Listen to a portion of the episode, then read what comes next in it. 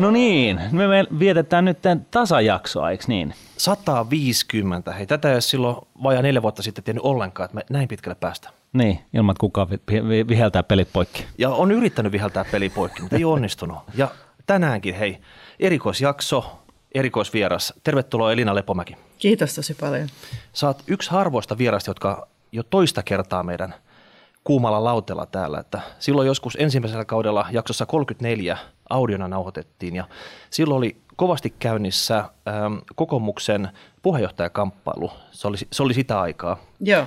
Ja tota, silloin, silloin kävit antamassa hyvää näkemystä ja me voidaan niihinkin lausuntoihin palata tässä myöhemmässä vaiheessa. Mutta nyt on taas pitkä hallitus ähm, vastuu tässä takana ja kohta ollaan siirtämässä vaalien kautta taas seuraava hallitukseen ja eduskuntaan tässä, niin nämä, niitä aiheita, mitä me halutaan tänään erityisesti käydä, että mitä pitää ottaa huomioon, kun nyt siirrytään sinne sitten. Joo, ja ehkä niin kuin sellaisena pienellä painotuksella niin kuin näihin veroasioihin sitten vielä. Totta kai, eli nyt jos... Kun lähdetään, sä oot se niin... talousviisas viisas ihminen siellä kokoomuksessa, niin, niin nyt me halutaan kuulla sitten, että miten meidän käy. No niin. Sul, sulla on varmaan koko eduskunnan viesti nyt, että nyt kun tulee uusi eduskunta valita, että mikä on se tapa, millä tavalla Suomi-neito siirretään sitten 2020-luvulle ja se pysyy vielä hengissä senkin jälkeen. Joo, totta kai, totta kai. Siis virkamiespuheenvuorot voi unohtaa, kun voi kuunnella Lepomäen teesi. Juuri näin. No mutta hei, tota, eh, neljä vuotta hallitusvastuuta takana. Eh, Oletko tyytyväinen siihen tulokseen, mitä te olette saaneet aikaiseksi? Mm, no joo, no siis joo ja ei. Et siis isossa kuvassa tyytyväinen kyllä. Et siis kyllähän meidän oli niin kuin, äh, kerta kaikkiaan kuin Suomen historian mielestä parasta hallitusohjelma ja, ja tota, äh, kyllähän tässä nyt neljän vuoden aikana niin se on tietysti hienoa, että on saatu sekä kansantalous elpymään, työllisyys elpymään, että niiden kahden asian johdosta myös sit julkinen talouskin, että ollaan lähellä tasapainoa. Miten suuri osuus tuosta on teidän ansiota? No on siitä ainakin sillä tavalla aika paljon ansiota, että, että, että ei, ei, ei onnistuttu sössimään sitä, koska jos katsoo sitä, että finanssikriisin jälkimainingeissa, niin tota, maailmantalous elpyi aika nopsaan, Euroopankin talous aika nopsaan. Se 2010-luvun alussa Suomi polki paikallaan, Suomi polki paikallaan aina oikeastaan siihen asti, kun tämä hallitus aloitti. Mm. Ja tota, tietenkin voidaan sanoa, että nyt, nyt tota, suhdanne on ollut oikein hyvä, niin onkin ollut oikein hyvä. Ja sitten on tietysti ollut nämä keskuspankkien niin megaelvytykset vielä päällä kaiken, kaiken lisäksi, mutta tota, yhtä kaikki niin tota, hallitus tosiaan ei ole onnistunut ainakaan tällä kertaa sitä, sitä huonoa suhdannetta, tai anteeksi, hyvää suhdannetta karkottamaan ja oikeastaan täytyy sanoa, että todella paljon hyviä toimia tehty. Onko tässä nyt riskinä sitten, että seuraava hallitus aloittaa pakettaa puolet tekemisistä ja aloittaa alusta? No ainahan se on riskiä, kyllä tietysti jos mietitään, että demokratia seletään, niin, mm. niin tota, äänestäjillähän pitää voi olla valta päättää. Mutta sen, minkä mä toivoisin, että, että jonkin verran annettaisiin kyllä kunnioitusta sille, että mitä työt tässä on neljän vuoden aikana tehty. Että tosiaan niin kuin, äh, huolimatta taloustilanteesta, niin on se kuitenkin, siis jopa itsekin äh, jonkin verran yllättyi siitä, että kun me silloin neljä vuotta sitten hallitusneuvotteluissa näitä keskeisiä tavoitteita kirjailtiin ja Erityisesti oli tämä 72 prosentin työllisyysaste. Ja se tuntui silloin aika kaukaiselta. Suomen työllisyysaste oli jossain 68 prosentissa. Ja viimeksi oltiin oltu 72 prosentissa vuositasolla vuonna 90, siis niin kuin yli sukupolvi aikaisemmin. Ja elettiin kuitenkin aikaa, jossa julkinen talous oli ollut niin kuin 7-8 vuoden ajan 9 miljardia alijäämäinen, yli 9 miljardia alijäämäinen. Niin asetettiin kunnianhimoiset tavoitteet ja niihin on päästy.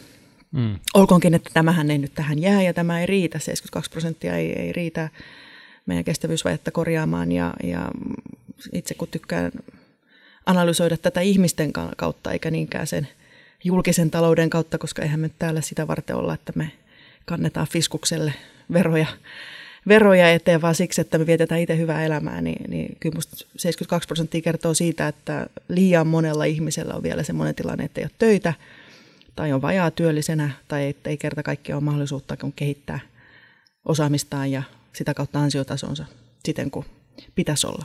Miten paljon tästä onnistumisesta tulee sen piikki, että isot ikäluokat, ne on nyt siirretty eläkkeelle, eli tavallaan ne teki tilaa siellä työmarkkinoilla näille ehkä mahdollisesti siihen asti työttömillä olleilla. plus sitten tämä kansainvälinen suhdanne, mikä on hiesannut kuitenkin Suomenkin taloutta. No, niin kuin hyvin tiedät, niin tätä on niin kuin ihan hirveän vaikeaa tai suorastaan mahdoton niin asettaa sillä tavalla vaakakuppi, että mikä aiheutti mitäkin. Mutta tota, on tietysti selvää, että, että väestörakenne Suomessa on mikä on ja, ja merkittävä osa suurista ikäluokista on jo siirtynyt eläkkeelle. Mutta kun mietitään sitä, että, että miten tämä kansantalous ja maailma oikeastaan toimii, niin, niin tota, sehän ei ole niin, että työtä on joku vakiomäärä, että, että jos niin kuin, tavallaan ihmiset heitetään eläkkeelle, niin sitten heidän paikkansa vapautuu, vaan kyllä se näin menee, että työ luo uutta työtä. Että se on oikeastaan se vaihdannan ja markkinatalouden vitsi, että, että mitä enemmän tehdään, niin sitä enemmän syntyy myös kysyntää ja sitten tulee se ikään kuin hyvän luuppi. Et, et, et mun mielestä niin kuin tulevalla hallituksen nyt ei pitäisi olla mitenkään niin kuin itsesarvosta heittää ihmisiä niin kuin aikaisemmin eräkkeelle. Tai jos olisi, niin sehän mm. olisi sitten jotenkin tällainen niin kuin Pandoran lipas, että ei kun avataan vaan ja, ja tota, lähetetään ihmiset eläkkeelle ja sitä kautta jengillä on töitä, vaan päinvastoin, niin, niin tota, me tarvittaisiin sellaiset työmarkkinat, jossa ihmiselle missä tahansa elinkaaren vaiheessa, minkä tahansa tyyppiselle osaamiselle, jos on vaan asenne ja ja motivaatio kohillaan, niin olisi, olisi tarjota töitä. Paljon puhutaan kestävyysvajeesta, eli siitä just, että Suomen väestön demografia näyttää siltä, että nämä suuret ikäluokat ja eläkkeelle isompi kasa eläkeläisiä, mitä pitäisi nyt rahoittaa. Tällä hetkellä neljännes palkkamenoista on, on, menee suoraan eläkejärjestelmään. Tulevaisuudessa on povattu, että jopa kolmannes – suomalaiset tyypillisenä kehittyneenä maana, niin ei, ei, ei, lapset ei ole niin kuin se kovin juttu, eli syntyvyys on alhaimmillaan ikinä. Ja, ja, tota, ja, ja sitten yhtä lailla niin, niin maahanmuuttajista niin, niin tyypillisesti, niin, niin onko niistä nyt sitten apua vaiko eikö? Tästä käydään paljon keskustelua. Mikä on, mikä on niin kuin, sun näkemys tässä tilanteessa, eli, eli tota, Suomen kestävyysvaje ja miten se, niin kun, mistä se niin kun lähdetään purkamaan, että ei kävisi niin, että kaikkien meidän pitäisi vielä kaiken lisäksi säästää ihan aikuisten oikeasti omaa eläkettä tulevaisuutta varten. No työeläkejärjestelmä on kyllä semmoinen, semmoinen vähän niin kuin eri kysymyksensä, että mä pahoin pelkään, että – me joudutaan joka tapauksessa säästämään oikeastaan, niin kuin tehdään me tällä kestävyysvajalle mitä hyvänsä ja miten me saadaan tämä niin ikään kuin julkinen talous nyt tässä toipimaan. Siis julkinen talous tarkoitan, tarkoitan lähinnä valtiota, kuntia, tai, kuntia ja työttömyysvakuutusrahastoa, enkä niinkään työeläkejärjestelmää, kun se on tästä vähän erillisenä. Voidaan toki keskustella Joo. siitäkin, mutta, mutta tota, ähm, kyse näin on, että, että, että kyllä meillä on edessä se, että, että me ruvetaan vähän priorisoimaan noita julkisia menoja ainakin omasta näkökulmasta, jos mietitään valtion tehtäviä, niin ne, ne on toki niin ulkoisesta sisäisestä turvallisuudesta, oikeusvaltiosta, oikeusjärjestelmästä huolehtiminen, mutta sen lisäksi, kun me kuitenkin kutsutaan tätä hyvinvointivaltioksi, niin kyse olisi siitä, että toisaalta huolehditaan heistä, jotka eivät siihen itse pysty, ihmisistä, jotka ovat työnsä jo tehneet, eli senioriväestä. Ja ennen kaikkea huolehditaan siitä mahdollisuuksien tasa-arvosta lapsille. Että siis lapset mistä tahansa taustasta niin, niin pystyy tekemään sitä elämässään, mitä ikinä haluavatkaan ja kouluttautua ja annetaan tavallaan heidän unelmille siivet. Sehän on vähän niin kuin pienen kansan niin kuin edellytys pärjätä maailmankartalla, että tosiaan kaikista, kaikista niin kuin pidetään huoli siitä, että kaikki saa chanssin. Ju, no juuri näin, ja kyllä musta tuntuu, että se on meillä suomalaisilla aika syvällä tuolla DNAssa, että näin me halutaan, että asiat on. Mutta sitten jos me katsotaan meidän julkista taloutta, niin, niin tota, esimerkiksi tulonsiirtoja, niin siis valtaosa tulonsiirroista nykyisin niin ei ole – semmoista, että siirretään rikkaalta köyhälle, niin kuin on se tavallaan se tulonjakoajatus, vaan jopa 70 prosenttia tapahtuu kuin ihmisen elinkaaren sisällä. Eli keski- ja hyvätuloiset tavallaan niin kuin siirtää rahoja itseltä itselleen, taskusta toiseen. Ja siinähän ei ole mitään järkeä. Eli siis käytännössä se tarkoittaa sitä, että minä maksan vastaavanlaiselle tulonsaajalle, joka on vanhempi, tai mit, mitä, mitä se tarkoittaa? Niin, vähän elinkaaren eri tilanteissa, että esimerkiksi niin kuin, vaikkapa ansiosidonnainen työttömyysturva niin, äh, kohdistuu enemmän keski- ja hyvätulosille kuin esimerkiksi äh, kaikista heikko-osaisimmille. Mm. Ja paljon on semmoisia ansiosidonnaisia etuuksia, tai oikeastaan ansiosidonnaiset etuudet noin niin kuin määritelmällisesti, euromääräisesti kohdistuu enemmän keski- ja hyvätulosille kuin, kuin muille. Ja sitten kysymys kuuluu, että, että totta kai, että hyvinvointivaltiossa pitää olla myös se vakuutuselementti, koska kelle tahansa voi käydä elämässä miten hyvänsä ja, ja, ja tavallaan niin on oikein, että silloin yhteiskunta auttaa ihmisen nopeasti jaloilleen ja jeesaa. Mutta se, että volyymimielessä puhutaan näin niin kuin järkyttävän suuresta määrästä, mitä siirrellään vaan ikään kuin itseltä itselle, niin siinä on kaksi ongelmaa. Ensimmäinen on se, että se luo tehottomuutta, siis se, että sen sijaan, että sä itse vaikka otat siltä sun perustililtäsi sen euron ja rahoitat sillä itseäsi niin kuin sinä päivänä, kun on asiat huonosti, niin joku tekee ikään kuin se valinnan sun puolesta, siis joku henkilö tuolla joku, joku hallinnoi sitä. Niin. Siihen ikään kuin, niin kuin katoaa rahaa siihen mm. systeemiin. No työeläketulossakin meni 2 prosenttia pelkästään siihen järjestelmän pyörittämiseen. Niin. Kato, vaikka isosta summista kyse, niin tämä hallinnon osuus on merkittävä. Se on olemassa kyllä. Ja toinen puoli siinä, mikä on itse asiassa huomattavan paljon suurempi tekijä kuin hallinto. Et esimerkiksi Suomessa Kela, niin sen verran täytyy antaa respektiä, että niillä hallintokulut on itse asiassa aika maltilliset suhteessa siihen, kuinka paljon tai minkä kokoista volyymiä ne pyörittää. Niin paljon suurempi tekijä on nämä kannustiloukut. Eli paljon puhutaan pienitulosten kannustiloukusta, siis sitä, että, siitä, että ei kannata ottaa työtä vastaan, kun menettää kaikki tukensa tai usein tai kokonaan. Tai, Mut, tai riski on olemassa, jolloin se epätietoisuus juuri näin. hidastaa sun halukkuutta, vähentää sun halukkuutta lähteä. Aivan oikein. Mutta aika monessa tapauksessa on ihan todellinen ää, tilanne. Mutta vähemmän puhutaan siitä, että keski- ja hyvätulosilla on ihan samankaltaisia kannustinongelmia. Ne ei niinkään tule pelkästään sosiaaliturvasta, mutta myös sieltä. Esimerkiksi tämä mainitsemani ansiosidonnainen. Ää, mutta ennen kaikkea ne tulee sitten verotuksen puolelta. Et meillä on tutkimuksia siitä, kuinka Suomessa hyvinkin monet ihmiset jo verrattain maltillisilta tulotasoilta lähtien, siis ihan keskituloiset ihmiset, jättää ylimääräisiä työtunteja tekemättä, koska ei kannata verotussyistä tehdä sitä. Tai ihan niin kuin semmoinen yksinkertainen ikään kuin veronkiertoharjoitus on se, että, että sen sijaan, että, että palkkaa vaikka maalarin maalaamaan kesämökin seinät tai uuden asunnon seinät, niin maalaa ne itse sen takia, että se on kerta kaikkiaan niin paljon edullisempaa. Okei, niin, jos... siis toihan on tosi, anteeksi, toi on tosi mielenkiintoinen. Me ollaan vaimon kanssa vähän ikään kuin sellaisia tekijöitä itsekin, että, että just niin kuin maalla raivataan metsää ja rakennetaan minkä voidaan. Ja, ja tota, eli siis veronkiertäjiä. Niin, eli toisin sanoen me ollaan vähän veronkiertäjiä. Mä sitten jossain vaiheessa, kun, kun tämä on ollut tällainen vähän niin kuin e, tapa päästä hyvään suosioon appivanhempien luona, niin, niin tota, jossain vaiheessa sitten huomasin, että, että tota, laskeskelin sitä, että mitäköhän, mitenköhän paljon tämä itse asiassa maksaa, kun mä teen tämän homman.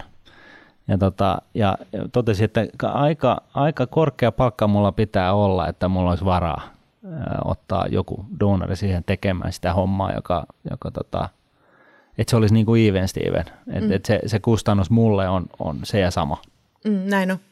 Joo, siis näin se on, että siis jos sä haluat maksaa 10 euroa vaikkapa sille maalarille – No, siis nettona. Sellaista saa, ei löydy, mutta... Tota... No siis riippumatta, no sanotaan nyt vaikka vartista, niin. mutta siis 10 euroa tätä voisi kaalaa mihin tahansa niin kuin työmäärään, niin 10 euroa nettona käteen, niin sä joudut itse ansaitsemaan 43 euroa.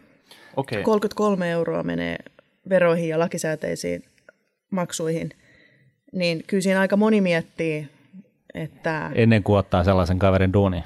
Niin, että siis hyvä, hyvä tulo sillä nyt on siihen Suomessa tietysti varaa. Hekin miettii, siis Suomessa niin kuin kerta kaikkiaan, niin itse asiassa korkeasti koulutetun ihmisen ostovoima on alhaisinta Euroopassa. Siis se, että kuinka paljon se voit esimerkiksi työllistää muita ihmisiä sillä sun rahaa, vaikkapa mennä ravintolaan syömään.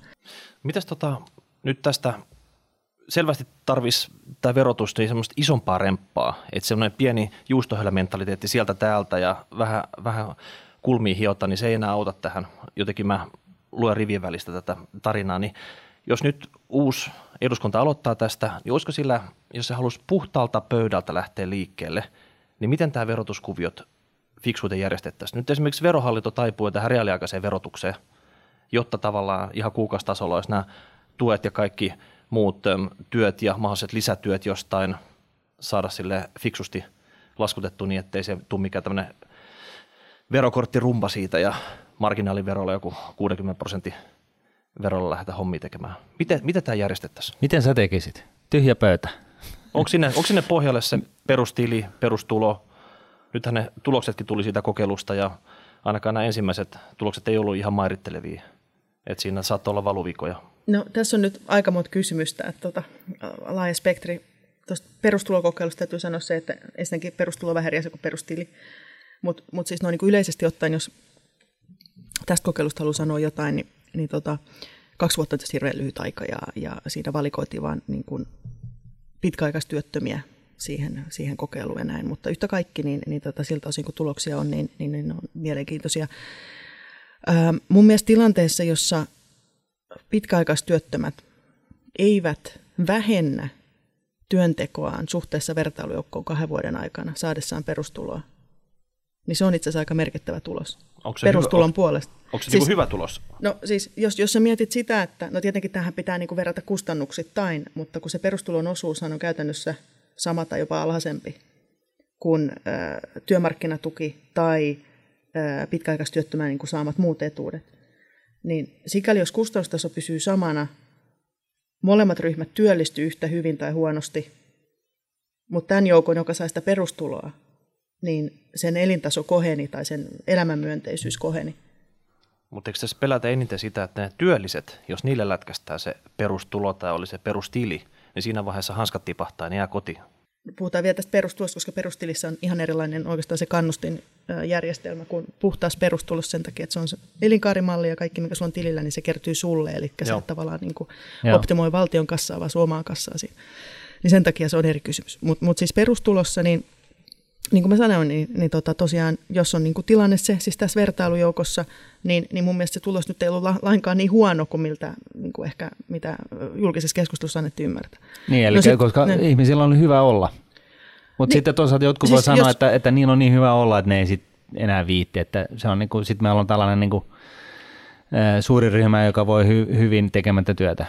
No siis se koko pointsihan siinä on se, että niiden työllisyys ei heikentynyt suhteessa tähän vertailujoukkoon. Joo. Eli se on mun mielestä niin kuin merkittävä tulos, siihen on kiinnitetty liian vähän huomiota. Hyvä pointti. Ja, ja siis kyllä mä ainakin, niin kuin, siis jos me oltaisiin jonain päivän tilanteessa, että robotit tekee duunit meidän puolesta ja me voidaan vaan tuolla chillata ja, ja lukea vaikka Lepomäen vapauden voittoa ja, ja tota, lähteä metsään kävelemään. Ja ottaa pari lasia konjakkia, niin eihän siinä mitään. Niin. Siis sehän on hieno juttu. Mm. Mutta niin, mut sitten tähän kysymykseen siitä niin kuin hyvätulosten kohdalla, niin, niin tuossa kokeilussa on se ongelma, että siinähän ei tehty muutoksia verotukseen. Ja sen takia se ei ole kovinkaan niin kuin, oikeastaan niin kuin vertailukelpoinen niin suhteessa oikeaan elämään, koska tietenkin tilanteessa, jossa otettaisiin tuon tyyppinen perustulo käyttöön, niin silloin niin rajaveroasteet nousis. Ja se on se syy, minkä takia mä en kannata niin kuin puhdasta perustuloa, vaan kannatan perustiliä, koska mä koen, että meillä ei niin kuin tässä tilanteessa ole millään tavalla varaa nostaa ylimpiä marginaaliveroasteita, koska me nyt jo syrjäytetään hyvin paljon kesken hyvä tulosta työtä sillä, että meillä on niin korkeat veroasteet. No kahden kuukauden kuluttua saattaa olla tilanne, että eduskuntavaalit on käyty ja sitten käydään jo niin kuin hallitusneuvotteluita. Ja siellä oikeasti saattaa olla pöydällä jollain vaatimuksena perustulo. Niin voidaanko nyt tehdä päätöksiä, että puolesta tai vastaan tässä vaiheessa tällä tiedolla, mitä on olemassa? No tällä tiedolla, mitä on olemassa, no siis ensinnäkään ei ole olemassa niin kuin, ähm, todennäköisesti todennäköisesti sellaista vaalitulosta, joka tuottaisi eduskuntaan enemmistön, joka olisi niin kuin ajamassa puhdasta perustuloa tähän maahan. Että okei, että siellä on vihreät vasemmistoliitto, jolla se löytyy niin kuin ohjelmasta niin kuin puhtaana, mutta tota, jos ne ei saa 50 prosenttia, niin ei tule perustulo. Mutta vihreät ja vasemmistoliitto on tietenkin mahdollisesti tulevassa hallituksessa kumppaneina, ketä siellä sitten onkaan muina. Mutta itse olen alun perinkin kehittänyt tämän perustilin ikään kuin kompromissiksi, sanotaan tällaisen niin kuin utopisti perustulokaverin ja sitten semmoisen kypäräpappi kokoomuslaisen välille. Ota eli... se sitten ihan, e- esitä se ihan alusta. Mä esitän se alusta. Joo, eli niin, että tyhmätkin tajuu, koska mulle se on ollut vähän vaikea hahmottaa. Joo, no perustili on, se on sosiaaliturvajärjestelmä, mutta se on myös paljon muuta. Se on hyvinvointivaltio 2.0, mutta koko meidän filosofian, mutta lopulta se, miten siihen siirrytään, ei ole niin kovin monimutkaista, mutta mä selitän teille, mistä siinä on kyse. Jokainen Suomessa asuva ihminen saa 18-vuotiaana itselleen perustilin, jossa on alkupääoma esimerkiksi 20 000 euroa. Nämä kaikki luvut on esimerkkejä ja poliittisia päätöksiä sitten aikanaan, mutta jotta päästään niin kuin tässä selityksessä alkuun. Niin 20 tonnia ei rasita valtion budjettia, se ei räjäytä pankkia sen takia, että se on ikään kuin hyvinvointilupaus. Se on ihan samalla tavalla kuin Suome, Suomeen syntyy lapsi, niin hänelle annetaan hyvinvointilupaus, että sulla on mahdollisuus olla neuvolajärjestelmässä ja sitten sä meet varhaiskasvatukseen ja sitten sä meet kouluun ja näin. Ja se kaikki tietenkin maksaa, koska hän ei maksa veroja siinä vaiheessa, niin hänellä on niin ihan mittava hyvinvointilupaus, mutta se ei näy sellaisenaan nyt niin ainakaan henkilökohtaisesti kenenkään missään niin budjetissa eikä pidäkään. Mutta perustililla on siis sama logiikka, sulla on 20 tonnia, se on ikään kuin sun alkupääoma. Oot sen 18-vuotiaana, eli siinä kynnyksellä lähdet opiskelemaan. No, jos perustilillä on alkupääoma tallella, tai sitten saldo on alkupääoma tai jotain sen alle, ehkä siellä on vaikka 15 tonnia tai jotain, niin siinä on kuukausittain nostoraja. Eli sieltä voi nostaa korkeintaan 600 euroa kuussa. Korkeintaan 600 euroa.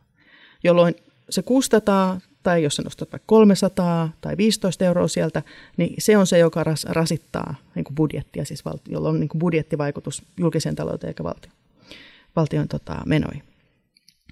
Mutta sillä korvataan käytännössä kaikki perusturva tai kaikki perustavanlaatuinen sosiaaliturva, eli työmarkkinatuki, peruspäiväraha, sillä voidaan korvata osa syyperusteista sosiaaliturvasta, sillä voidaan pitkällä aikavälillä korvata ansiosidonnainen myös.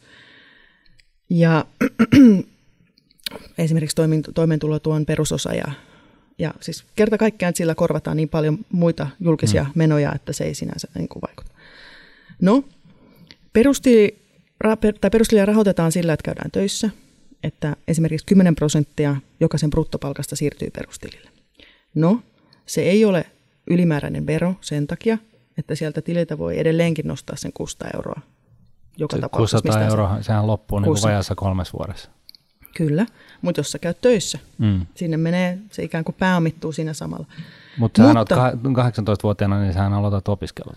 Aivan oikein, no, mutta sen ensimmäisen kolmen neljän vuoden aikana teet vähän duunia, kesäduunia, mm. niin se riittää just ikään kuin siihen nykyisen kaltaiseen opintotukeen, ottaen huomioon sen, että perustili voi viedä myös pakkaselle. Se rahoitetaan työssäkäynnillä. Ja siis kaikki se raha, mikä perustelille kertyy sun elinkaaren aikana, niin se on sulle itsellesi. Jos se menee pakkaselle, jos on elinkaaren lopussa pakkasella, niin sä saat sen anteeksi, eli se ei vaikuta edes sen elinkaaren aikana mihinkään luottotietoihin tai mihinkään. Se on ikään kuin, niin kuin sosiaaliturva nykyisinkin. On, maksetaan paljon ihmisille, jotka ei maksa yhtä paljon veroja.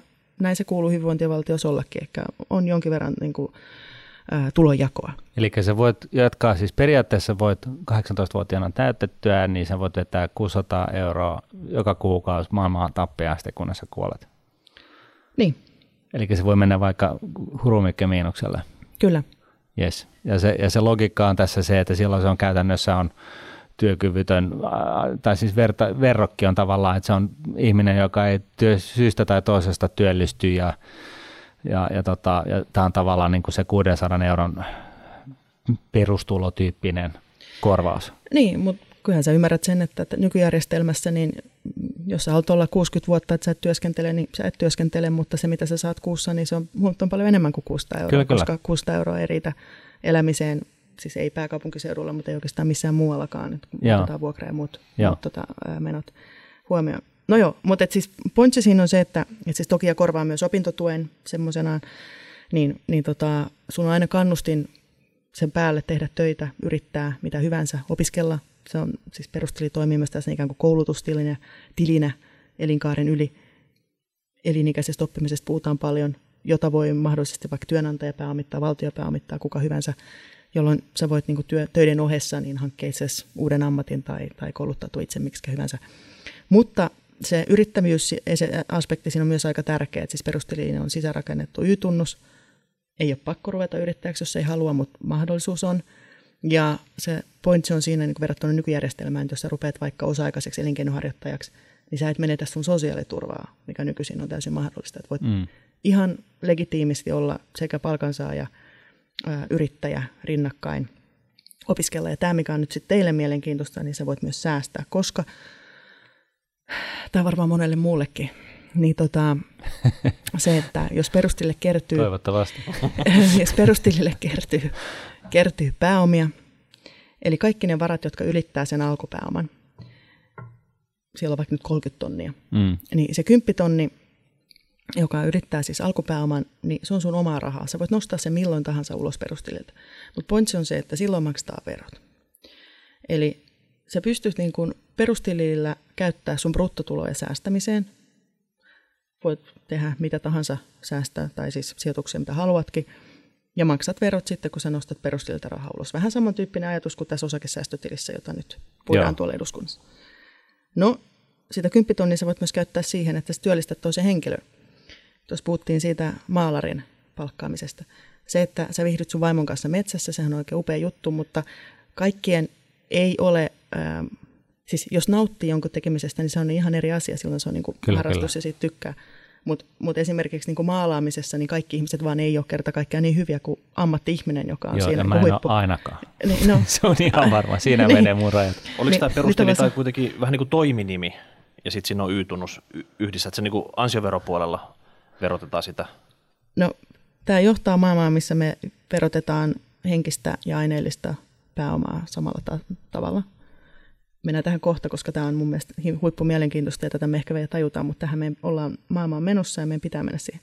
Mutta pointti on se, että sä pystyt niin sun bruttotuloilla sillä kymppitonnilla ostaa sillä maal- siltä maalarilta työtä, mutta sä teet nimenomaan sen niin kuin sun bruttotulosta, jolloin sä pienät sitä verokiilaa. Nyt kun äsken se oli 33 euroa, niin se tässä tapauksessa on esimerkiksi vain 20 euroa, mitä mm. menee, mitä menee sitten tietysti niin kuin alviin, jossa mm. ostat ammatti-ihmisen työtä ja sitten plus, tai riippuu sitten miten, miten se käytännössä tapahtuu, että, että meneekö se niin työllistämiseen ja työnantajamaksujen kautta. Mutta siinä on ikään kuin sisäänrakennettu kotitalousvähennys, mutta se kuitenkin pätee sitä niin kuin, tai koskee sitä koko työtä, mm. eikä pelkästään osaa siitä.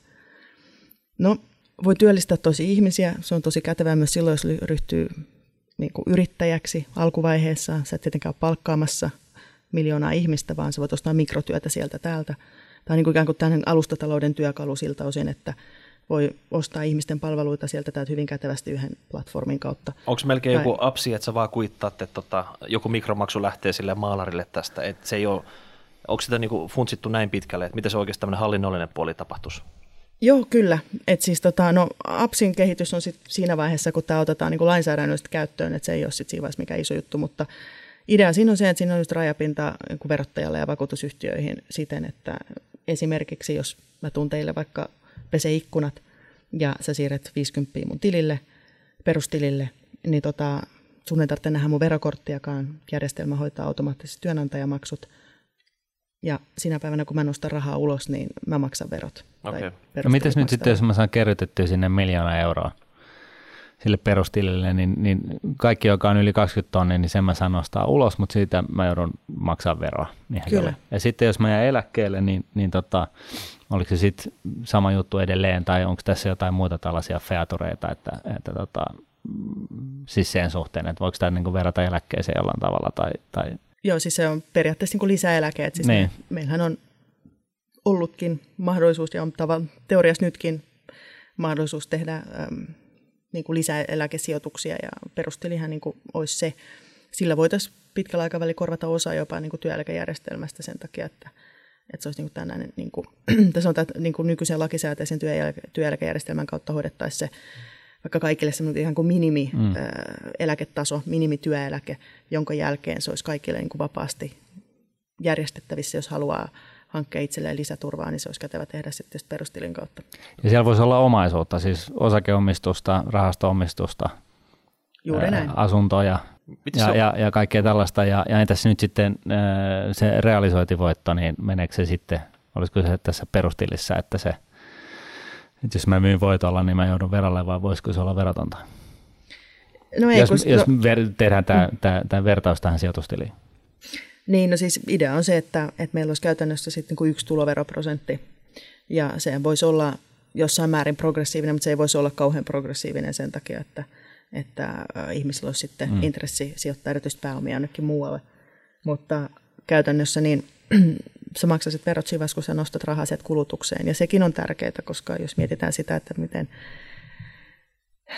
tässä ilmastonmuutoksen vastaisessa mm. taistelussa ja muussa, ja nyt oikeastaan kaikki puolueet on sitä mieltä, että pitää siirtää verotuksen painopiste työstä ja omistamisesta. Toivottavasti eivät kaikki ole sitä mieltä, mutta itse olen työstä ja omistamisesta verotuksen painopiste kuluttamiseen. Niin mm. sekin hoituu tässä niin kuin tavallaan automaattisesti. Okei.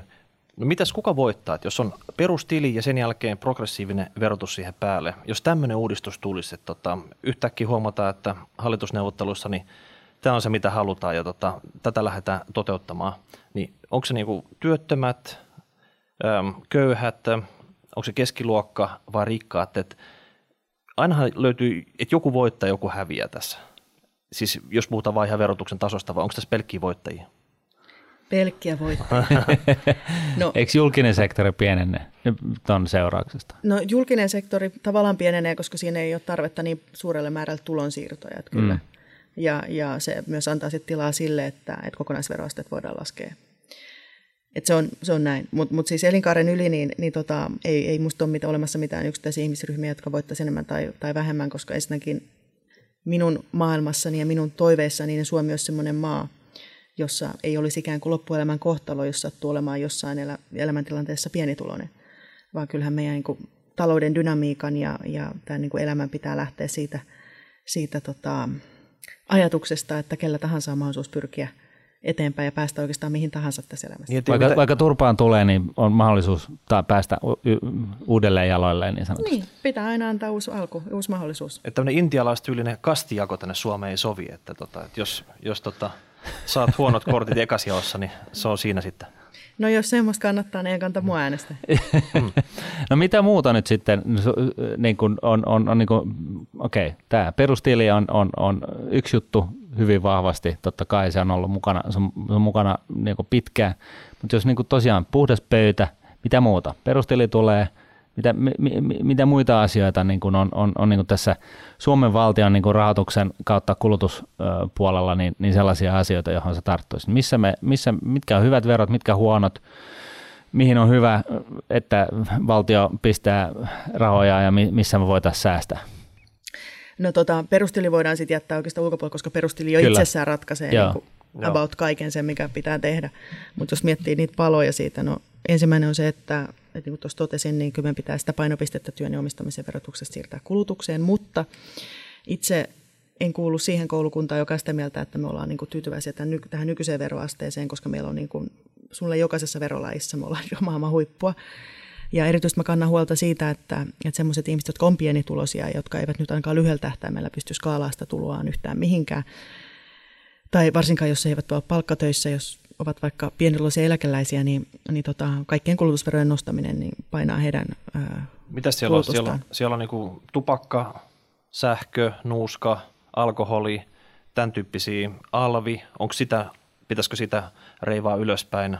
Mitä tämmöisiä voi olla? Että... Niin, no alvi on mun mielestä, siis meillä on nyt jo aika korkea alvi, että jos mietitään sitä, että että tota, esimerkiksi meikäläinen kauppa yhä enemmän kilpailee niin kuin minkä tahansa maan kaupan kanssa. Siis en puhunut pelkästään ihan niin kuin, päivittäistavarakaupasta, vaan niin kuin kaikesta, mikä jää sen ympärille, niin tota, kyllähän verkkokauppa yleistyy ja jos sulla on Saksassa 19 prosenttia alvia ja meillä 24 prosenttia, niin se 5 prosenttia on jo aika iso tekijä. Ja sitten toisekseen, niin tota, no, kulutusverot, no alvi on toki yksi ja, ja niitä on nyt eri kantoja, vähän riippuu, äh, esimerkiksi ruoalle on alennettu alvia ja näin. Mutta tota, siitä voidaan keskustella, mutta sitten on tietysti nämä ikään kuin haittaverot ja on polttoaineverot ja, ja energiaverot, mutta jos, jos otetaan esimerkkinä se, että, että jos haluttaisiin vaikka niin kuin työn verotusta merkittävästi alentaa ja siirtää se sitten niin kuin energiaveroihin, koska päästöt on pahasta, niin jos me alennetaan 2 miljardia ansiotuloverotusta, niin se käytännössä tuplaa meidän energiaverot. Ja ei semmoista voida tehdä. Ei voida tehdä. Ja ja sekin, että niin kuin meidän pitää tässä nyt, niin kuin, pyritään siihen päästöttömyyteen, niin meidän pitää pitää vähän kuin järkikädessä. Ja mä toivoisin myös sitä, että, että katsottaisiin vähän muutakin kuin tota, pelkästään tätä niin kuin energiaveropuolta tässä asiassa, koska me tarvitaan myös muussa, muissa verolajeissa semmoista niin kuin ajatusmallia, joka nyt ei välttämättä ensisijaisesti jonkun mielestä tähtää nyt johonkin päästöttömään yhteiskuntaan, mutta pelkästään se, että, että me tuodaan esimerkiksi palveluelinkeinot verotuksessa samalle viivalle perinteisen teollisuuden kanssa, mikä mun mielestä on täysin pragmaattista. Jokaisessa teollistuneessa sivistysmaassa itse asiassa merkittävin osa elinkeinoista on palveluita ja yksityisiä palveluita. Ja sekin, että jos me halutaan olla maailman huippuja, tai kun ollaankin monessa asiassa maailman huippuja ja, me ollaan huippuosaajia, niin minkä ihmeen takia me ei tehdä enemmän tilaa palveluille, nimenomaan korkean lisäarvon palveluille, plus että ne ei saastuta. Onko tämä nyt semmoinen, että ne on vaikka tehtaisiin nähdä, jotka saa jotain energiaveroalennuksia, niin huonommassa asemassa nämä palvelut täällä Suomessa. Mitä sä tekisit tässä? Mä en ihan saanut kiinni tästä. No otetaan esimerkiksi se, että, että meillä kun yritysverotus, niin se on linkattu sen yrityksen nettovarallisuuteen, siis jos sä oot listaamaton yhtiö. Joo. Et, oot vaikka suomalainen Uberi, sä et käytännössä tarvitse tasetta, tai otetaan vaikka, mm. vaikka joku Supercell, alun perin muutama kundi ja pari läppäriä ja hirveän hyvät ideat, eli se on nimenomaan henkistä pääomaa eikä, eikä aineellista pääomaa, se joka, jolla se rakennettiin. Niin tavallaan nyt on semmoinen tilanne että Suomessa, että kannattaa oikeasti viedä se firma pois Suomesta ehkä johonkin toiseen paikkaan, koska täällä ei pysty. Niin, no jos mä saan settää tämän loppuun, koska Joo. tässä on vähän niin kuin pointsia. Sori, että mä oon vähän hidas. Ei mitään. Ni, niin tota, se, että sä rakennat sen firman sillä henkisellä pääomalla, mikä niin pitäisi olla just meidän juttu osaavana kansakuntana, sekä kun me sitä ollaan, niin sä et pysty sitä henkistä pääomaa niin kovinkaan helposti aktivoimaan sun taseeseen, jolloin sä et pääse siihen nettovarallisuuskriteeriin kiinni, jolla perustellaan yrittäjähuojennus. Eli sä saat niin kuin esimerkiksi nostettua edullisempaa osinkoa kuin joku toinen. Niin minkä ihmeen takia? Minkä takia me asetetaan palveluelinkeinot tai semmoiset niin kuin tavallaan jopa niin kuin modernit, nykyaikaiset yritykset, jotka eivät kerta kaikkiaan tarvitse tasetta. Ota vaikka Uber, unohdetaan se verosekoilut, mutta se konsepti kaikilla on tuttu. Eli se, että ne ei omista yhtään autoa, niillä ei ole myöskään yhtään kaveria töissä, mutta onhan se niin kuin nerokas ne niiden ajatus ollut alun perin. Ja kaikki täysin jakamistalouden sovellutuksia varmaan kaivata, mutta ne ei tarvitse tasetta. Niin minkä takia me suositaan meidän verotuksessa yhtiöitä, jos niillä on vapaa tasetta? Jolloin päästään siihen, että minkä takia ei tehtäisi niin, että meillä olisi kaikki omistamisen verotus samalla viivalla. Ja riippumatta siitä, onko yhtiö listattu tai ei, minkä takia me annetaan niin huojennus listaamattomille yhtiöille ja tuodaan sitä kautta niin verotuksellisesti kynnys listautua. Kaikille listautuminen ei tietenkään sovi, mutta monelle kasvuyhtiölle, no ensinnäkin nämä ää, yrittäjähuojennuksen tai nämä just nämä kriteerin mukanaan tuomat osinkovero rajat on aika haitallisia haittaa kasvua. Ja sitten siinä vaiheessa, jos ei ole niin nykyiseltä omistajapohjalta saatavissa lisää pääomia ja listautuminen voisi olla kysymys, niin minkä takia meillä on siinä verotuksessa sitten niin ikään kuin este? Toi käy meille, koska me ollaan osakevälittäjät. Tuota, kaikki firmat pörssiin. Se on, mutta hei, tuossa on varmaan taustalla se, että rikkaat suvut on lobannut aikoinaan tämän verohuojennukset näille listamattomille firmoille. Ja sen takia tota, nyt on tilanne tämä ja eikä voida niin moittia sit siitä, että se on fiksu tapa nykyisen verotuksen – puitteissa tehdä niin kuin tällä hetkellä tekee. Joo, mutta miksi ei uloteta, uloteta se verohuojennus sitten ihan kaikille, koska ensinnäkin musta ei ole oikein, että vaikkapa mökin mummo, joka säästää niin kuin vaikkapa teidän kautta lapsenlapsilleen pientä osakepottia, ja hän maksaa yli 40 prosenttia kokonaisveroastetta, siis osingossa, osingon tasolla, niin sitten joku toinen ihminen, sanotaan vaikkapa vauras juristi, joka on pistänyt sitten sinne taseeseensa vaikkapa, vaikkapa huvipurren mm. päästäkseen nettovaraisuuskriteeriin kiinni, niin hän saa sitten nostaa osinkoa 26 prosenttia kokonaisveroasteella, niin onhan se vähän kummallista. Että mitä jos me tuottaisiin kansankapitalismia siten, että me aidosti tuotaisiin niin kuin sekä osingon tasolla, mutta myös luovutusvoitoissa se veroaste kohtuulliseksi, mikä tukisi sitä, että Suomeen syntyisi pääomaa myös muualle kuin niihin nykyisiin keskittymiin, kaikilla kotitalouksilla olisi toki myös sitä kautta, että meillä myös työnteolla voisi mm. vaurastua nykyistä paremmin siinä Lepomäen maailmassa. Mm. Syntyisi pientä pesämunaa, sitä kautta meistä kaikista tulisi laimiomistajia. Mutta toinen on se, että me pitäisi miettiä tosiaan tämä niin elinkeinorakennesetti uusiksi, että, että tota, meillä ei mitään syytä syrjiä teollisuutta tai valmistavaa teollisuutta tai semmoista yritystoimintaa, joka tarvitsee edelleen sitä suurta tasetta ja joka haluaa niin omistaa myös fyysistä pääomaa, siis koneita, laitteita, teknologiaa, kiinteistöjä näin ihan vapaasti. Mutta meidän tulee tehdä tilaa myös, myös semmoiselle liiketoiminnalle, joka ei näitä tarvitse. Hmm. No, piensijoittajat on tavallaan sitä mieltä, että osingot, niin eihän se ole kuin se firman toisesta taskusta toisen rahaa. Ei se oikeasti ole mitään tuloa, mitä pitäisi edes verottaa. Mutta tota, ehkä tämä osakesäästötili, mitä, mitä Orpo nyt ainakin näillä tiedoilla vielä tota, maaliskuun aikana eduskunnassa hyväksyttämässä, niin voi tuoda tähän sitten muutosta. Joo, no itse asiassa se, kyllähän siinä osakesäästötilissä, niin siinähän on vitsi tietysti se, että pystyy siinä salkun sisällä pyörittämään sitä, pyörittämään sitä ähm, omistustaan. Niin, niin, eikä maksa siinä niin transaktioveroja, mutta eikä osinkoveroa. Sitten kun firma oikeasti maksaa osinkoveroa tällä hetkellä, niin siitähän lähtee se vähentää 25,5 pinnaa sitten päältä pois suoraan tavallaan, että firma, mikä ei maksaisi mitään veroa, niin piensijoittajalle, niin se on itse asiassa paljon parempi, vähän niin kuin rahastot toimii nykyisin. Niin, mutta sitten tietenkin sinä päivänä, kun sä kotiutat osakesäästötililtä fyrkkaa ulos, niin sitten maksat niitä veroja. Mutta se onkin semmoinen eläkesäästö, tämmöinen vapaaehtoinen eläkesäästövehikkeli, että, että nyt jos et usko siihen, että ne eläkemaksut, mitkä maksat, niin niistä riittää sitten isosti jaettavaa, sit kun pääset eläkeikään, niin sun on pakko itse varautua ja sitten sitä pikkuhiljaa nosteltaisiin, vaikka siitä menisi jotain veroa. Niin, no aivan oikein, ja se on perustilin yksi ominaisuus, niin en, en mä ole sun kanssa eri mieltä. Se ei vaan muuta sitä, tavallaan sitä, öö, no siis itse asiassa osinkoverotustahan se piensijoittajalle kiristää, koska se poistaa se 15 pinnan huojennuksen. Hmm. Mutta ehkä tässä osinkoverotuksessa, Mut toki olla, se siirtää. Niin. osinkoverotuksessa ollaan oikeastaan menossa vissiin vähän toiseen suuntaan, että sitä progressiota siellä yläpäässä haluttaisiin kiristää. Ainakin tota, monet muut puolet on sitä mieltä, että, että nyt entistä enemmän niistettäisiin näiden sijoittajien säästöjen lompakosta.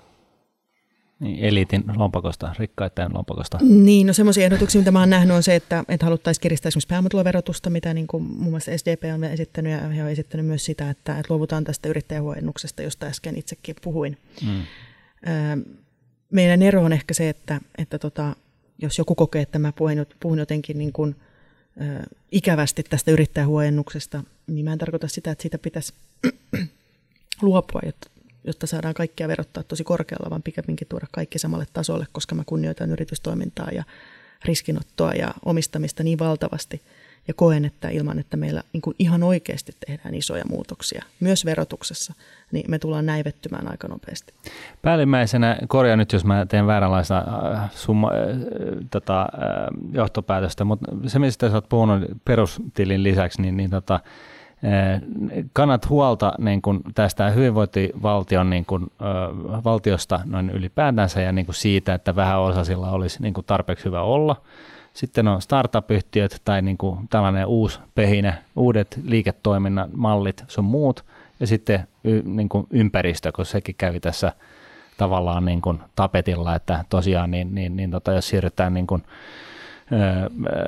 verottamaan kulutusta, niin, niin sitäkin kautta saadaan niin kuin siitä vähän, vähän niin kuin, hillittyä. Oliko tämä niin kuin suunnilleen oikeat johtopäätökset? Onko jotain, mikä puuttuu vielä? No tota, mä asettaisin tuon pikemminkin niin päin, että, että tota, mun mielestä tavoitteen pitää olla se, että joka ikinen suomalainen tai Suomessa asuva ihminen, riippumatta siitä, mikä hänen taustansa on, mistä hän tulee, niin hänellä on mahdollisuus viettää täällä mahdollisimman hyvin niin kuin omanlaista hyvää elämää ja tehdä semmoisia valintoja, jotka on hänelle hyviä, ilman että rajoittaa muiden vastaavaa oikeutta. Ja se on mun mielestä se, niin kuin se itseisarvo. Mutta sitten meillä on näitä reunaehtoja. Et esimerkiksi se, että jos me halutaan taata, että kaikilla lapsilla, esimerkiksi riippumatta taustasta, on tietynlaiset mahdollisuudet ja että me halutaan taata koulutus, niin se edellyttää tietynlaista tulonjakoa. Se tarkoittaa sitä, että me tarvitaan julkista sektoria. Mun kysymys on vaan se, että, että, että pystytäänkö me tarpeeksi nopeasti oikeastaan priorisoimaan niihin asioihin, mitä se julkisen sektorin pitää tehdä, koska meillä on edelleen talousalijäämäinen, julkinen talousalijäämäinen, ja, ja nyt jos katsoo näitä virkamiespuheenvuoroja, niin se tulee olemaan alijäämäinen myös tästä eteenpäin. Nythän tuossa virkamiespuheenvuorossa, joka VMS tuli pari viikkoa sitten, ei sillä, että se mikään raamattua, mutta se nyt on hyvä indikaatio siitä, minkälaista, minkälaista tota, pitkän aikavälin ennustetta Suomesta nyt on yleensä saatavilla, niin, niin odotetaan, että kasvu palautuu noin niin kuin prosenttiin viimeisen tai seuraavan parin vuoden aikana eri tulevalla hallituskaudella. Mä oon itse aavistuksen verran pessimistisempi, ei siten, että mä nyt povaan tässä jotain tamaa, tai anteeksi taantumaa tai lamaa, mutta pidän sitä ainakin kuin mahdollisena tai todennäköisyys onkin nollaa suurempi, että meitä, meitä taas semmoinen kohtaa tulevan neljän vuoden aikana, jolloin me pitäisi olla niin kuin vähän parempi riskinsietokyky tai olisi edes jonkinlainen riskinsietokyky. Mutta ongelma on nyt se, että – että meillä on oleellisesti huonompi riskinsietokyky kuin meillä oli kymmenen vuotta sitten, kun finanssikriisi iski meihin. Ensimmäinen asia on se, että siis meidän BKT on vasta viime vuonna saavuttanut sen tason, kuin mistä me lähdettiin ennen finanssikriisiä. Me oltiin per capita aika lailla Ruotsiin, eli maaottelusta tästä puhuttaisiin, niin, niin tota, Ruotsin tasolla BKT per capita kymmenen vuotta sitten, nyt me ollaan 20 pinnaa jäljessä. Se ei tule ratkaisemaan kriisin kestävyyttä, mutta se kertoo aika monesta asiasta. Toinen on se, että meidän julkinen velka on yli tuplaantunut tässä välissä. Kolmas on se, että meidän väestö on huomattavan paljon ikääntyneempää nyt kuin se oli kymmenen vuotta sitten, ja se on viiden ja kymmenen vuoden päästä vielä ikääntyneempää. Eli me saavutetaan se ikään kuin tämä huoltosuhteen huonoin piste tuosta 2020-luvun puolessa välissä suunnilleen, ja sittenkin, ollaan vielä, tai sittenkin on vielä ö, haasteita rahoittaa Joo. koko show. Mutta se, mistä mä oon kaikista eniten huolissani, ja se nyt liittyy tähän kaikkeen niin kuin hässäkkään tästä omistamisen verotuksesta ja muusta, niin on se, että, että Suomeen ei ole kymmenen vuoden aikana nettomääräisesti investoitu. Eli siis meidän pääoma on kulunut nopeammin kuin mitä on tehty uusia tai korjausinvestointeja. Se tarkoittaa sitä, että edes teoriassa me ei voida saavuttaa samaa tuottavuutta kuin mikä meillä oli kymmenen vuotta sitten. Ja kuitenkin kaikki meillä laskee sen varaa, että me ollaan huippuosaavia ja meillä on niin kuin hirmu osaava kansa – ja että niin tuottavuus hoitaa tämän, että me ei olla mikään halpa työvoimamaa. No halpa työvoimamaana me ei kyllä niin todellakaan pärjättäiskään, eikä mm. sitä kukaan halua, mutta se vaan edellyttää sitä, että me pystytään tämä nykyinen elintaso edes säilyttämään. Se tarkoittaa että me tarvittaisiin kovempaa tuottavuutta. Ja se edellyttäisi investointeja. Ja se, mistä mä. Tai, tai läjännyt startuppeja, onnistuvia startuppeja. No myös startuppeja, mutta ei mä niin itse asiassa, totta kai siis tarvitaan uusia alkuja, mutta me tarvitaan mm. myös kasvuyhtiöitä. Ja mun mielestä niin kuin sekään, että kuka omistaa, niin ei se nyt ole sinänsä, niin kuin, että ihan sama, jos joku haluaa myydä firmansa niin kuin vaikka Jenkeille tai kiinalaisille, niin, niin jos ei siinä ole mitään niin kuin, ihmeellistä, niin siitä vaan, eihän se niin kuin, ole tavallaan meidän eikä varsinkaan poliitikkoja asia päättää. Mutta mm. se, minkä takia meidän pitäisi mun mielestä niin kuin Suomessa panostaa enemmän tähän myös suomalaisen omistajuuteen, jotenkin arvostaa sitä. No ensimmäinen asia se, että jos nyt täällä kerran ihmiset asuu, niin olisi se nyt hienoa, että heilläkin olisi mahdollisuus vaurastua. Eikä me oltaisi vaan niin kuin muiden torppareita tai tässä niin kuin pääomasijoittajien tai ruotsalaisten yhtiöiden tai kenen tahansa, niin täällä niin kuin heillä vaan hommissa saataisiin niin kuin globalisaatiosta hyötyä irti myös omistajina. Ja tämä on niin kuin hyvin tärkeää, koska mitä enemmän työ automatisoituu, niin sitä enemmän sitä lisäarvoa on saatavissa myös omistajana. Ja minusta olisi hienoa, että sitä olisi niin kuin useammalle tarjolla. Toinen puoli on se, että, että tässä pienessä maassa, niin kuin me nähdään, että, että silloin kun tulee niin kuin joku crashi, niin tota, ää, siis ulkomaiset sijoittajat lähtee aika nopsaan. Niin voi katsoa niin Helsingin pörssiä, että mitä siellä tapahtuu mm. silloin, kun niin kuin homma on leviämässä. Reuna markkina, niin täältä hävytään nopeasti. Niin, aivan. Vähän niin kuin Venäjällä. Mm. Niin, Ni, niin tota, ää, omistaja on sillä tavalla, tai varsinkin tämä niin ikään kuin ankkuriomistaja tärkeä, että se saattaa katsoa siis niin kuin vähän pidemmän aikaa kuin ta- taantuman yli ja laamaan yli, jos se näkee, että siinä on niin kuin siinä yritystoiminnassa niin kuin pitkän aikavälin niin kuin potentiaalia. Mutta sijoittaja saattaa lähteä nopeasti. Jos on pelkästään sijoittajia, niin se vaan tarkoittaa sitä, että meillä on Suomessa on paljon tänä ikään kuin volatiilimpi tai heikompi tai ihmisten kannalta niin kuin hankala ympäristö, koska me tullaan sitä nopsaa alas ja eikä välttämättä mm. tulla niin nopsaa, tai tulla nopsaa alas, mutta ei tulla niin nopsaa ylös. Se on ongelma. Ja sitten mun mielestä se on tietysti sääli, että et, et, et, jos mietitään sitä, että että, että miten yhteiskunta kehittyy, niin, niin tota, tietenkin siinä on niin yksityisellä toimeliaisuudella niin herranen aika todella iso rooli. Ja, ja se, että että tota, jos me ei Suomessa ei kanta omistaa, jos, jos meillä ei ole täällä niin kuin ikään kuin emoyhtiöitä, niin ei meillä ole täällä pääkonttoreitakaan.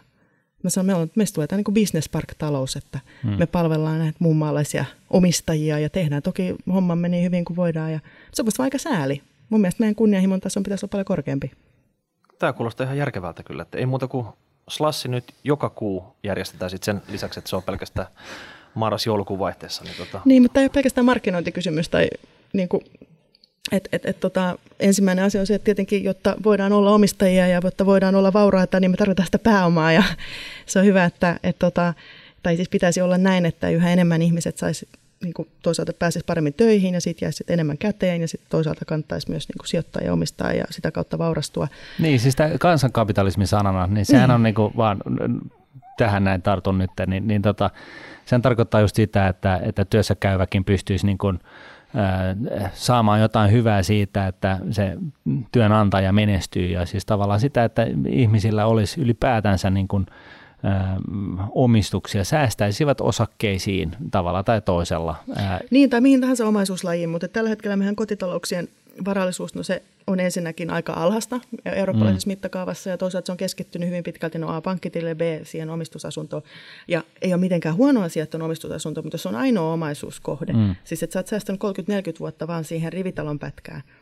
Ja sitten jos käykin näin tai nyt huomaat, no tiesit toki aikaisemminkin, missä se sijaitsee, mutta nyt niin kuin 40 vuotta myöhemmin, niin, niin tota, jollain pienellä paikkakunnalla saattanut tehdas lähteä nyt joku aika sitten, vaikka itse olisikaan enää töissä, mutta sillä samalla lähti mm. sen niin kuin markkina-arvo. Niin se on tuplahitti, lähtee työpaikka ja lähtee käytännössä asunnon arvo. Niin, jos mm. työelämässä lähtee työpaikka ja asunto, mutta sitten tuonne tai vähän myöhäisemmässäkin iässä, niin kun ei ole enää töissä, niin sitten jos se asunnon arvo katoaa, niin siinä lähti vanhuuden turva.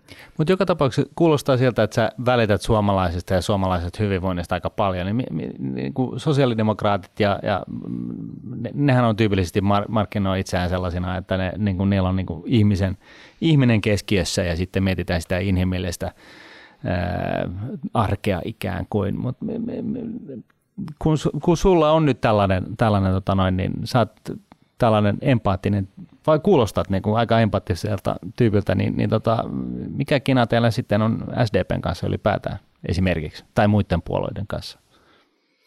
Niin, no missä, missä on niin kuin siis se näkemysero? Missä sä, niin, kuin... niin, no keinoissahan on. En mä usko, että me suomalaiset oikeastaan niin, niin kuin megalomaanisen niin kuin hirveän erimielisiä, jos nyt niin kuin lähdetään niin kuin katsomaan, että mitä me tavoitellaan. Niin.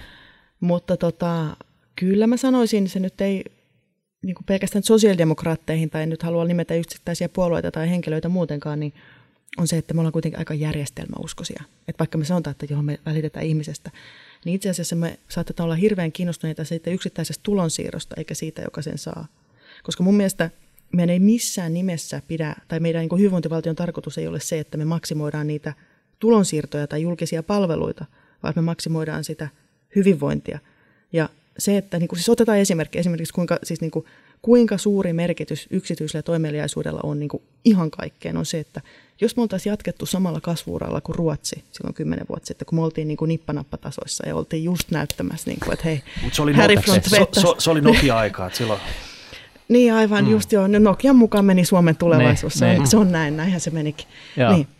Jos me oltaisiin jatkettu samalla kasvuuralla, niin meidän BKT olisi nyt 40 miljardia korkeampi ja meidän julkinen talous olisi 20 miljardia ylijäämäinen. Siis ilman, että me oltaisiin tehty mitään. Älä nyt viitti. No niin ei tarvitsisi niinku tässä nyt siirrellä niinku siis, senttejä sinne tänne. Siis voiko se olla ylijäämäinen? Mä luulen, että silloin olisi keksitty. Oo, joo, niin, joo, siis, joo, mutta siis, siis niinku all else equal, siis jos no, totta kai oltaisiin tehty siis kaikki muu olisi vappusataset ja kaiken maailman lupaukset. Ja. Joo, joo, Vappu kyllä. kymppitonnit olisi lennyt siinä vaiheessa. Että tota. niin, niin. niin mutta siis pointsi on se, että, että jos meillä ei ole kasvua, niin me tullaan näivettymään pois. Ja nyt on kaikki oikeastaan merkit ilmassa, että me tullaan näivettymään pikkuhiljaa. Ei tule semmoista niinku, ähm, räjähtävää lamaa, niin, niin, siis niin kuin 90-luvun alussa, mikä monella piirtynyt muistiin ikävällä tavalla, niin kuin kieltämättä olikin, niin kuin muistan itsekin, mutta tota, mut, mut, tai siis ellei nyt tapahdu joku maailmantaloudesta siis on shokki, jolloin meillä tulee tänne finanssikriisi-tyyppinen tilanne,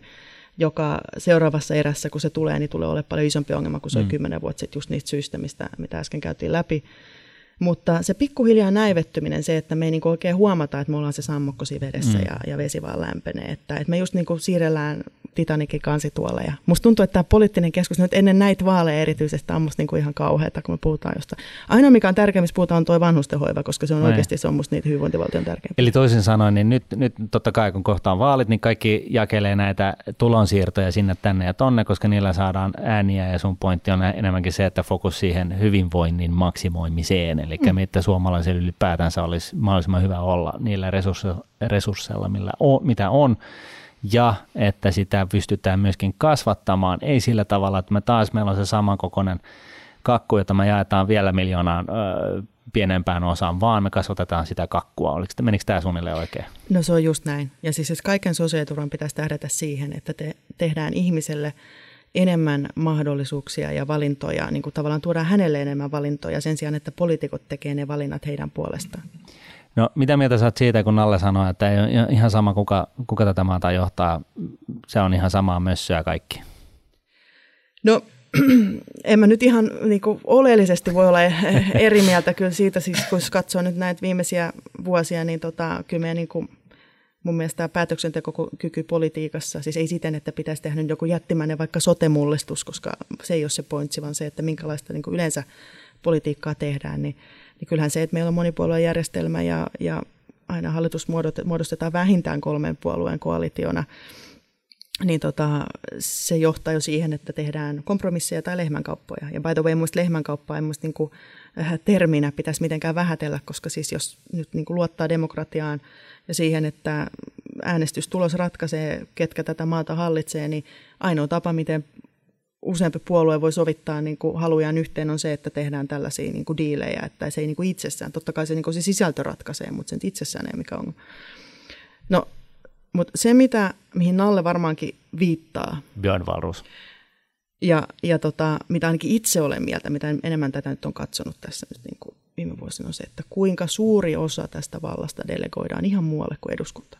Koska meidän perustuslain mukaan niin kuin valta kuuluu kansalle ja, mm. ja kansa äänestää eduskuntaa, eduskunnan niin ja näin päin pois. Ja sitten totta kai, kun on monta, monta puoluetta, musta hallitus ja, sit, tai koalitio ja, ja tehdään kompromisseja, mutta tämäkin hallitus, kun tässä aloitettiin, kuinka upea hallitusohjelma ja muuta, mutta kuinka merkittävä osa niistä päätöksistä, niin kuin ihan tietoisesti poliitikot antaa tonne kolmikantaan. Järjestöt, päättäkää te, niin onhan se nyt ihan kauheaa. No miten saavuit niin. sä tähän haastattelun sillä kuuluisella tilataksilla? Ei, mä tulin ihan omalla autolla. Joo, okei, okay, mutta siis sehän on totta, että, että siis toihan on, on, on minulle, joka ei varmaan politiikasta tiedä juuri, juuri, juurikaan mitään, niin, niin tota, kyllä se vähän hirvittää, että, että, että tota, työmarkkinajärjestöillä on sellainen valta, niin sanoo, että hei, että me pistetään sellaiset lakot, että tämä maa menee nurin, eli te niin kuin me sanotaan. Niin, no, niin on, eikö mm. demokratia silloin ole jo de facto rikki? Kyllä lakko-oikeus on sivistysvaltiossa, mutta tota... Joo, joo, mutta siis niin kuin liikaa voi olla liikaa, vaiko eikä? No, mutta siis edelleen lakko-oikeus pitää olla. Mutta me tarvitaan vain poliitikkoja, jotka kunnioittaa sitä perustuslain pykälää, että valta kuuluu kansalle. Totta kai, totta kai, mutta siis niin kuin, niin kuin se on nyt, niin, niin ainakin niin kuin maalikon silmissä niin, niin vaikuttaa siltä, että, että niin kuin näin ei ole. Eli tosiaan ollaan – graniittikiven sisällä, niin pelätään niin kuin näitä työmarkkinajärjestöitä kuin ruttoja ja yritetään niin kuin sumpli heidän kanssa, että hei, et saadaanko me tehdä tällainen laki, saadaanko? No mä toistan itseäni, me tarvitaan poliitikkoja, jotka kunnioittaa sitä, että valta kuuluu kansalle ja jotka eivät pelkää. Näin on. Hei, Kuulostaa hyvälle. Viimeisenä kysymyksenä. Pori, kesäkuussa 2020.